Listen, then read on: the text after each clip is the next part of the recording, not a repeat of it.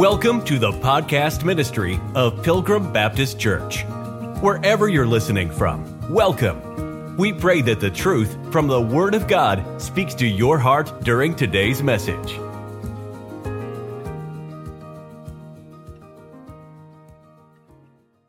This is one of those passages where, what in the world does that mean? We're going to try to get some understanding. 1 Corinthians chapter 11, and we'll read one verse of Scripture. Um, For this cause ought the woman to have power on her head, and here's the phrase, because of the angels. What do angels have anything to do with a woman having power on her head? We're going to try to answer that question tonight. And as we answer it, I'd like us to get two places in our Bible. Let's get Isaiah chapter number 14 and then the book of Jude.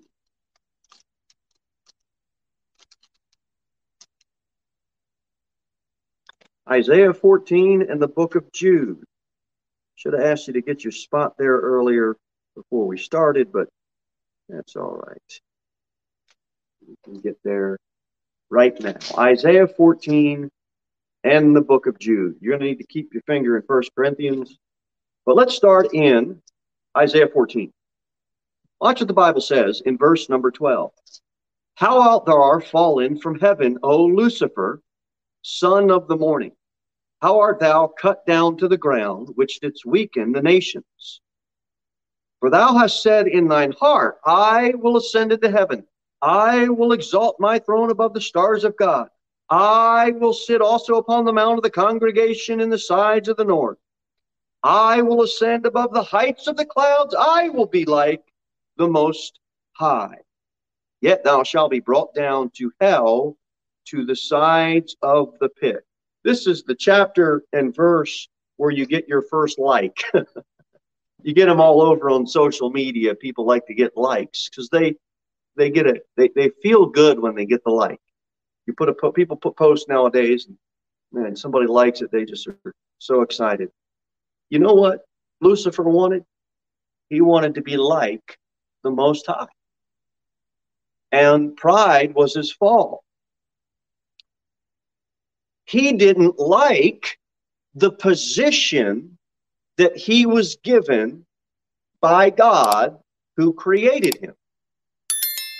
And you know, 1 Corinthians 11, if you were to sum up the whole chapter, there's a few ways to sum up, but one of it is men and women aren't satisfied with the position that God has given them. And this is why these verses, this chapter, 1 Corinthians chapter 11, is in the Bible.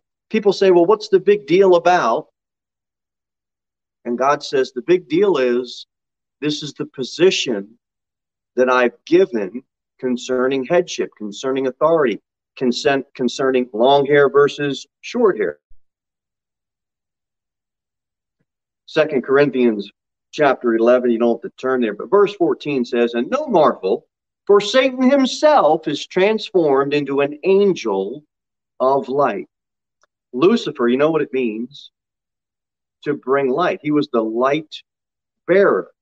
He assumes a false uh, a, a false position, if you will, to deceive. He is the great deceiver. Now let's go over to Jude. Keep your finger in First Corinthians 11, but let's go to the book of Jude. And it's in verse number 6, we'll read. The Bible says, And the angels which kept not their first estate, but left their own habitation, he hath reserved into everlasting chains under darkness. Imagine that, the light bearer, Lucifer, kept under darkness, under the judgment, unto the judgment of the great day. But here we have in Jude 6, we see that Lucifer had followers. He wasn't the only fallen angel, he was the angel that fell, and then the others followed him in failure. And Lucifer is a fallen angel. He's the great deceiver. He's the light bearer. And when he fell, he said, I had, I, I, I have to be like God. I don't like my position, God. when he fell, he took followers. He took followers. I hate to tie this back to the social media uh, comment I made earlier, but I find it to be ironic that in, in, the social media nowadays, you know what you do? You like, and then you know what else you can do? You can click follow. I'm going to follow. And I say that to say you and I have to be careful who we like. You and I have to be careful who we follow. First Corinthians chapter 11 talks about headship. If we follow the wrong leader, we're going to get ourselves in a mess. And this is what happened with Lucifer, the fallen angel. He had angels that followed him, and they all fell. It says, the angels which kept not their first estate. You know what Jude 6 tells us? They weren't satisfied with the position that God had given them. All right, let's go to another thought. Let's go to 1 Peter chapter 1 and Luke 15 to get this thought. Go to 1 Peter. 1 Peter chapter 1 and Luke chapter number 15. Get our finger in both places, and then we will move on. 1 Peter 1 and Luke chapter number 15. We'll start in First Peter. We'll do that first. First Peter 1. Let's move on down to verse number 12. Bible says, unto whom it was revealed, that not unto themselves, but unto us they did minister the things which are now reported unto you by them that have preached the gospel unto you with the Holy Ghost sent down from heaven. Now, watch this last phrase which things the angels desire to look into. Ever since the fall of man, not the fall of angels, God's plan of redemption is for fallen uh, human beings. It's not for fallen angelic beings. There's a difference. We are human beings, we are not angelic beings. But God's plan of redemption since the fall, angels have desired to look into that. We see that in First Peter chapter number 1. They, they, their desire it, it, to watch this glorious plan, this wonderful plan of God's redemption play out. Angels are watching. Why do we do what we do? We could say because of the angels. Because in First Peter chapter number 1, verse number 12, which things the angels desire to look into. Look at the middle of that verse. Which are now reported unto you by them that have preached the gospel unto you with the Holy Ghost sent down from heaven. They take an interest, they take a desire to look down and see God's plan of redemption for mankind play out. Look at Luke chapter 15. I think you'll find this verse familiar. We'll try to draw out a truth here. Luke 15, verse number 10, the Bible says, Likewise, I say unto you, there is joy in the presence of the angels of God over one sinner that repenteth. How many of you have heard that verse before? That's a very familiar passage. Who started the joy? Look at the verse. Actually, let's back up. Let's go to verse number six, uh, verse number four in Luke 15. What man of you, having an hundred sheep, if he lose one of them, doth not leave the 99 in the wilderness and go after that which is lost until he find it. And when he hath found it, he layeth, he layeth it on his shoulders, rejoicing. And when he cometh home, he calleth together his friends and neighbors, saying unto them, Rejoice with me, for I have found my sheep, which was lost. Who's initiating the joy in that first part of the parable? That'd be the shepherd of the lost sheep. Who does he call over? His friends and his neighbors. And what do they do? They rejoice with him. Watch verse number seven. I say unto you that likewise joy shall be in heaven over one uh, one sinner that repenteth, more than over ninety and nine just persons which need no repentance. Look at verse 8. Either what woman having ten pieces of silver, if she lose one piece, doth not light a candle and sweep the house and seek diligently till she find it? When she hath found it, she calleth her friends and her neighbors together, saying, Rejoice with me, for I have found this piece. I have found the piece which I had lost. Who started the joy and the rejoicing? Be the woman that lost the lost, that lost the, the, the, the piece of silver, right? And she calls over her friends and her neighbors and they rejoice with her. What's what's the first verse that we read out of it? Verse number 10. Likewise, I say unto you, there is joy in the presence of angels of God over one sinner that repented. I said all that to say the rejoicing in that verse starts with the Lord. And just like the shepherd of the lost sheep, just like the woman who lost that piece of silver, and they call over their friends and they call over their neighbors, when a sinner repents, the Lord is rejoicing. And he knows who's in the presence? The angels. And you know what they're doing? The same thing. Rejoicing over a sinner that repents. The angels join with him. This redemption plan, the angels have a keen interest in.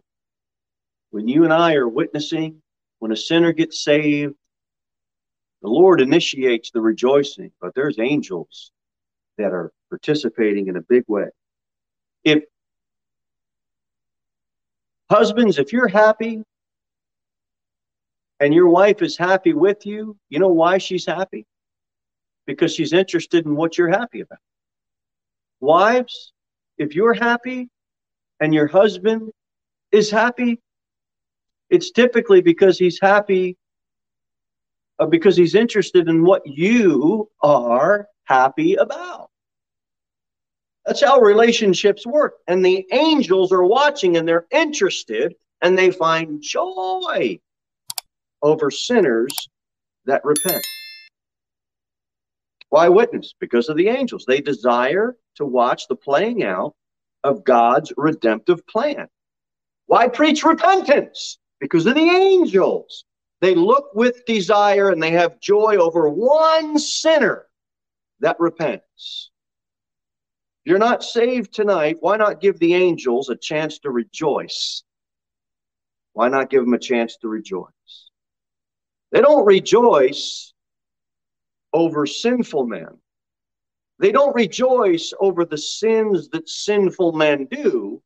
They rejoice over one sinner that repents and trusts the Lord.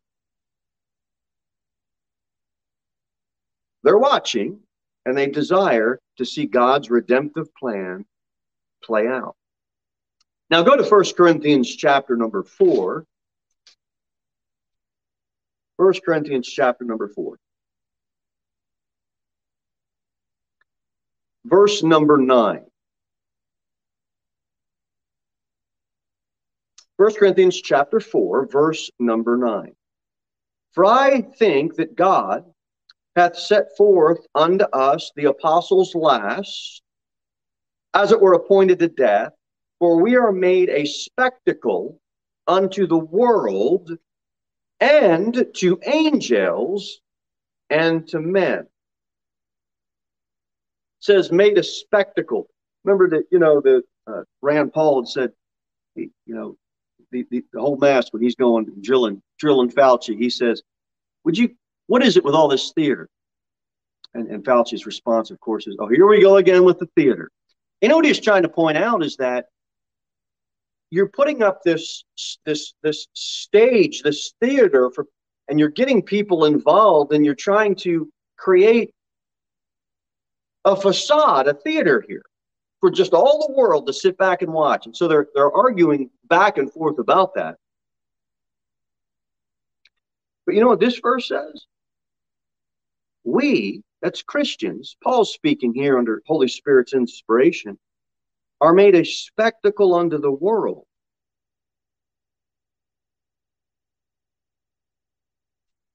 There was a spectacle in the amphitheater, that Roman Colosseum, where Christians were fed the lions for theater, for entertainment, under the rule of Nero and all the rest of these guys.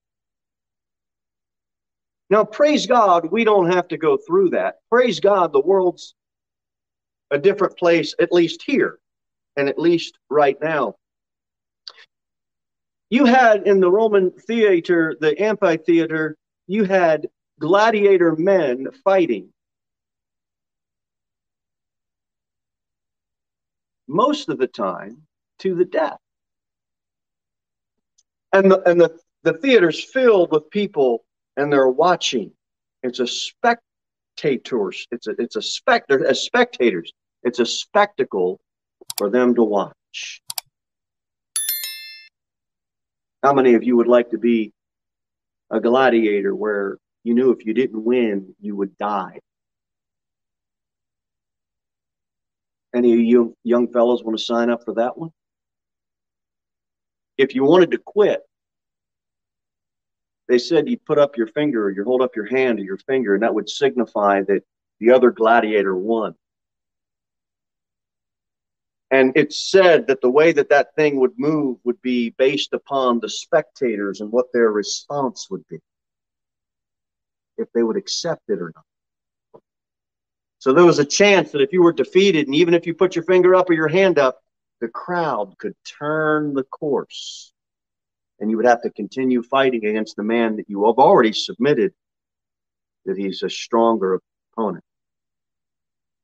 Men gave their lives Christians gave their lives.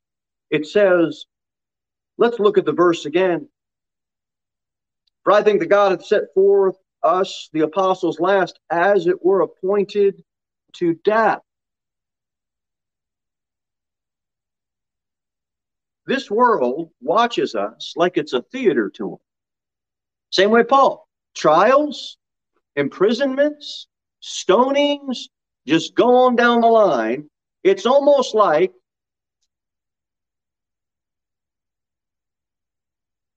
we as Christians, we're theater to the world. And they looked at Paul and they looked at the apostles and they applaud in the trials. They applaud, the world applauds in the persecutions. Destined to die. Yet, all of life's continual trials. Paul's not alone and isolated. Well, when he was in prison, he was, but he was out in the public arena. I'm telling you, this world watches the struggles of the Christian and they take great joy and applause in that. But let's get back to the angels here. 1 Corinthians 4, verse 9. For we are made a spectacle unto the world and to angels. What does that tell you? angels observe Christians' conduct.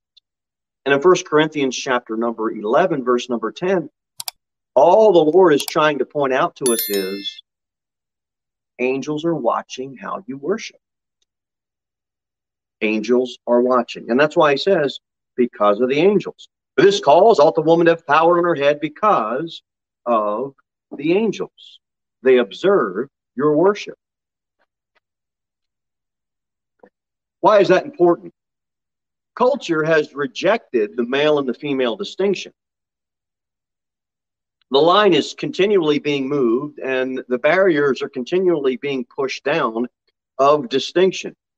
It's a push to have men act and look more like women, and it's a push to have women act and look more like men. It's a constant, it's a never ending power struggle. Now, through no fault of their own, our government has lost respect from the people of their authority. But at the same time, prior to all the junk, still people have thumbed their nose at any type of governmental authority.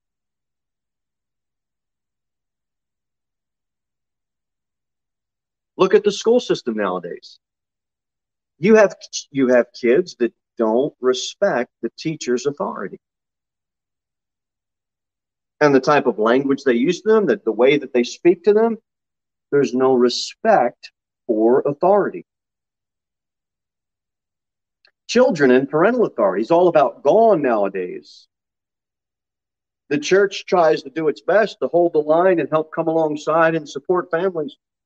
But if those families aren't establishing some authoritative rule in their own home, preacher can only do so much. The school system can only, well, they're not doing much. but some good churches are trying to do what they can. We need some good families to do what they can. Children should be have, have respect for their parental authority. Employees the same way, a respect for your authority. We have we are fo- we're so far gone nowadays nowadays that someone came up with the absolutely with an absolute ridiculous idea of no police authority. Who in the world would come up with that idea? Just like we looked at Lucifer in Isaiah 14, and just like we looked at the angels that followed him in Jude 6, the same principle applies. People don't like their position. And so they want to knock people out of their position because they don't want headship. They don't want authority. That's what 1 Corinthians 11 really is about headship and authority. The problem is what has been the result? Our schools aren't safer. Our towns aren't safer. I'd submit to you that our homes and our churches aren't safer because we have moved away from the idea of authority, the idea of headship. And nowadays we are in what is called moral anarchy in the church. Everybody just do what you want to do, believe what you want to believe. And certainly more matters than that. Would you agree? Ephesians chapter 3. Let's look at that verse. Ephesians chapter number 3, verse number 10. Ephesians chapter 3, verse number 10, the Bible says, Ephesians 3, to the intent that now under the principalities and powers in heavenly places might be known by the church the manifold wisdom of God according to the eternal purpose which he purposed in Christ Jesus our Lord. See that? The principalities and powers and heavenly places? This is th- th- these are angelic beings incorporated here and God wants the spectacle to be seen by the principalities and powers in heavenly places. They witness what we do. We saw in 1 Corinthians 4 9. And we know in Ephesians 1, it says, For above all principality and power and might and dominion, that every name that is named, and not only in this world, but also in that which is to come, that's Jesus Christ. He's far above all those powers and principalities. Because of the angels, the angels desire to watch God's redemptive plan, and the angels watch. That's why it says in verse number 10, because of the angel. All right, how about Hebrews 1? Let's go ahead and turn over there if you would. Hebrews chapter 1.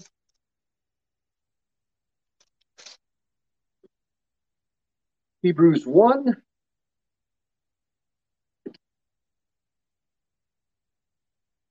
And First Timothy chapter 5. Hebrews 1 and First Timothy chapter 5.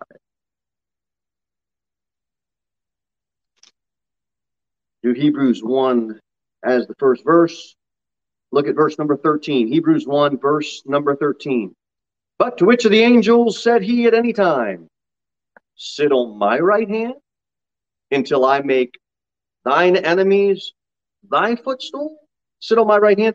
Angels aren't asked to sit at the right hand. Angels aren't sitting, they're serving. okay? Who's sitting at the right hand? That's the Lord Jesus Christ, not the angels. Never asked them to, to sit down. And ver, uh, verse number uh, verse number 14 uh, well, back up and finish out verse 13. Sit on, sit on my right hand until I make thine enemies thy footstool. God is exalted, not the angels. The angels are serving. We mentioned that. And God is exalted. He's the Redeemer, not the angels. The angels aren't the Redeemer. God is the Redeemer. Back up to the beginning of the chapter. Look at verse number four. Being made so much better than the angels. Who's that? Jesus Christ. As he hath by inheritance obtained a more excellent name than they. Hebrews is all about the Lord Jesus Christ being better. We looked a little bit at it Sunday school uh, last Sunday. We talked about he's a better tabernacle. When you go through Hebrews, Jesus Christ, it's a better everything, a better here, better than the angels. Lord Jesus Christ is above like we saw in Ephesians 1, all principalities and powers in heavenly places. He's above. Hebrews 1, uh, verse 4. He's better, so much better than the angels. But in verse number 14, the last verse, look what it says Are they not all ministering spirits? They don't redeem, they're not sitting on the right hand, and nor will they ever ask to sit on the right hand. They're serving and they're commissioned by God. The reason is given that they are ministering spirits. Angels minister. And they're commissioned by God to do that. They watch, they desire to look, and they're commissioned by God to minister. 1 Corinthians 11 is simply revealing why is Paul given this truth from the Holy Spirit? Why is it penned down? The angels are watching. When you're worshiping God, we say, well, what's the big deal about long hair versus short hair? He makes the argument of headship. He makes the argument from creation, men and women created different. Now he makes the argument in one verse because of the angels, simply because they have an intent and a desire to watch and look. How are you living your life? Because of the angel. We should live our life for God. All this verse is pointing out is angels are watching. First Timothy 5. First Timothy 5, verse number 21. I charge thee, First Timothy 5, verse 21, before God and the Lord Jesus Christ and the elect angels. Paul's charge to Timothy involves elect angels witnessing it. It seems like that's the implication to me. Paul's charging Timothy, Timothy Timothy's getting into the ministry, and the implication is angels are witnesses of it.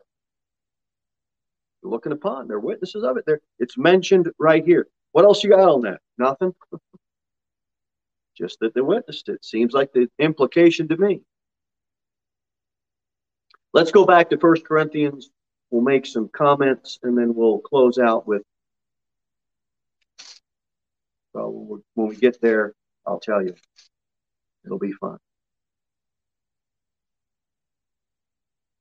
In 1 Corinthians chapter number 11, there's nothing to be ashamed of when Christians accept headship, when they accept authority, when they accept the position that God has given to them.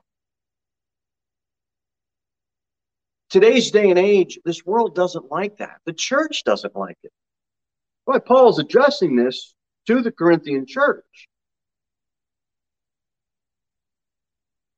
Why do people have a problem with what God lays out? they hear it's a shame for for uh, well, let's read it so I don't. Let's go to 1 Corinthians 11. Let's get our nose in the Bible. Doth not even nature itself teach you that if a man have long hair, it is a shame unto him? Well, why can't I have my hair long? Well, see, that's why. It's the it's the rebellion against I just don't want God telling me what to do. Well, how long is long? You see, that's the problem. You ask questions like that because you don't like what God has to say in his Bible. Let's go what it says. Uh, in verse number 15, but if a woman have long hair, it is a glory to her. Well, why do I have to have long hair? Because God said it's a glory. Well, why is it a glory? We ask the wrong questions. How, how short is short? How long is long? It's interesting that you ask that question because God never gives you a millimeter, a yard, or an inch, or anything like that. He simply says long or short. The same way that he simply says in the garden, don't eat off of this tree. Don't eat this fruit. But why? What's the big deal? You see, that's why. Because we don't like the position that God has given us. And so we just want to be like a wild horse and just buck at it. So, my question is when we all ask questions concerning the Bible, specifically this chapter, is our question because we have rebellion in our heart toward the Lord and the position He gave us and the distinction He's trying to teach us? Or is our question, honestly, we just want to know? How come nobody asks this? How long would you have me grow my hair, Lord? How come no man asks this? Lord, how short would you like me to cut my hair? How come it's always, well, how come I can't have it long? How come I can't have it short? I don't know, because God said so. Our questions, the way that we ask the questions and what we ask comes from the desire of our heart. Do we want to know the Lord more? and we what he would have us to do, or do we don't want to just rebel against him? Well, I just like it. I just like having my short hair. It's just easier to fix up. It's not a fire hazard when I'm cooking in the kitchen. Uh, we come up with all look, I understand all that. But God says her hair is given for a covering, and a woman's long hair is her glory. That's her covering that God has distinguished between a woman and a man. That's why he wants a man to have short hair and a woman to have long hair. Why do I have to? Look, it's the same reasons you give your kids when they don't want to obey. Well, why do I have to clean my room? That's not in the Bible. Uh, because of the angels. Okay. in other words, you don't like your position, you don't like the authority, and the angels are watching. That's what he's saying here in 1 Corinthians 11. Long hair versus short hair. Why? Because of the angels. They're watching. They want to see the distinction. They want to be able to glorify God because of it, send the report, or whatever else happens in there between the angels watching and us and the Lord. I don't know. All I know is, well, why do I have to? It's what a parent has to say to a child because I told you to. Well, why? Because of the angels. That's why.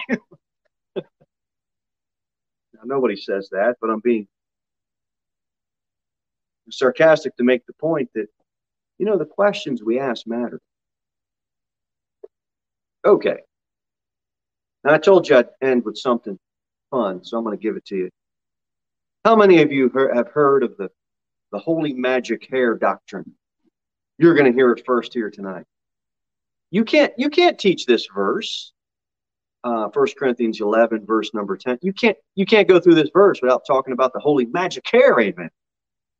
That comes from the oneness Pentecostal group. You know what they say?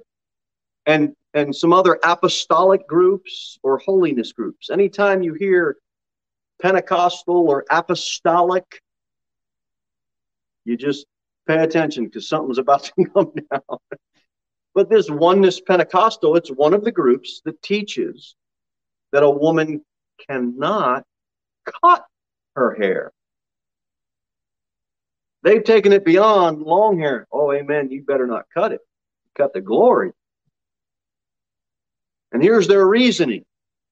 Oneness Pentecostalism teaches that you're being watched by angels and therefore you can receive power from them. And if they let the hair down, they have more power, they have more glory, and guess what else they have? More miracles. Well, where do you find that in the Bible, Brother Jimmy? You don't. they just they just take a doctrine and they arrest it to their own destruction and just make a mess of the whole thing.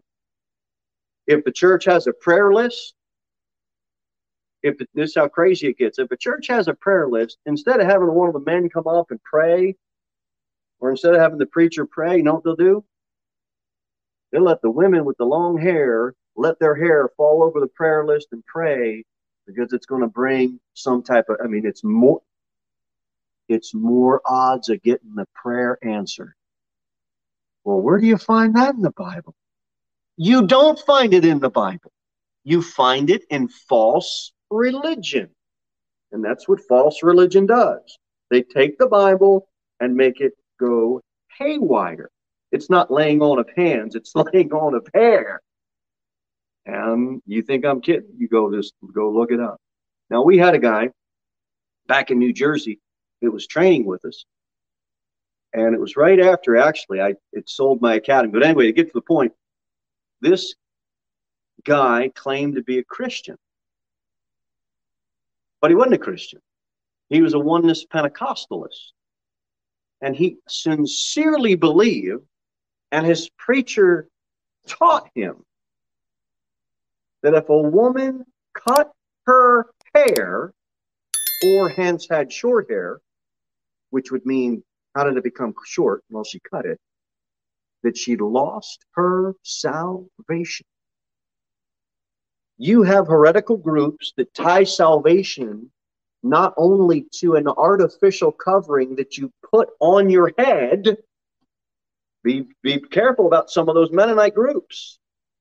Some of them those women attach that you take that you take that artificial covering or that veil off you are in danger of losing. If not you have lost your salvation. There's other groups these oneness pentecostal groups. Some of them teach that if you as a woman cut your hair you just lost your salvation. Who would come up with such a thing? You think that's crazy because you don't have to sit under that. Some women do.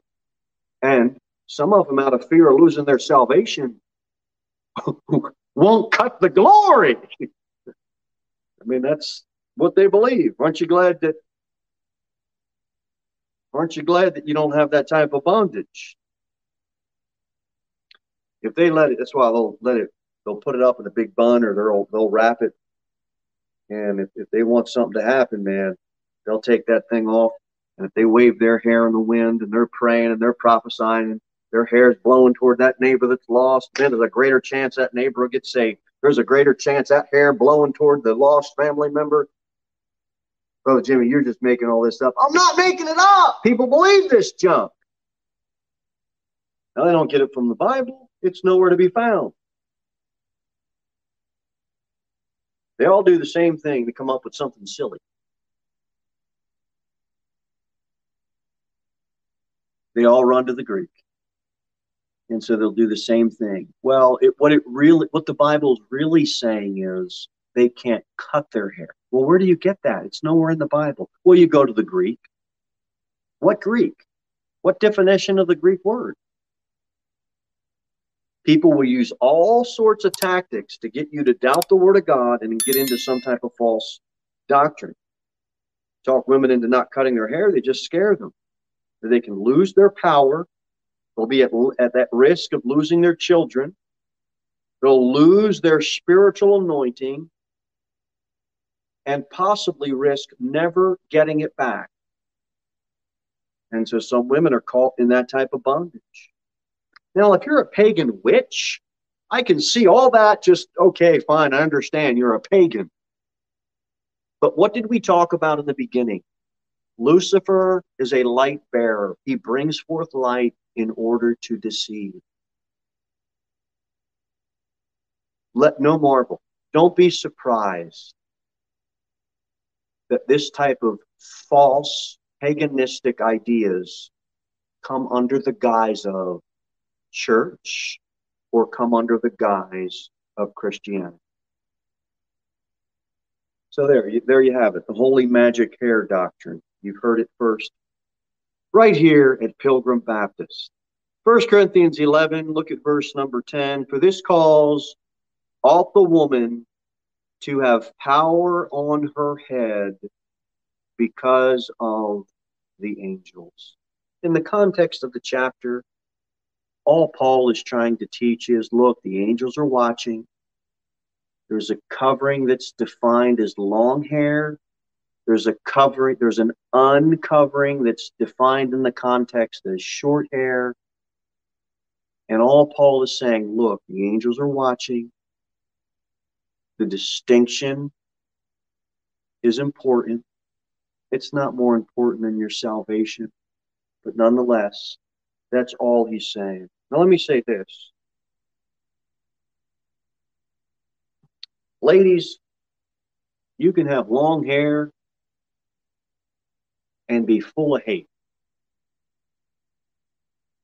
And there can be ladies that have short hair and full of love. And look, there can be men, men, you can have long hair and be full of love.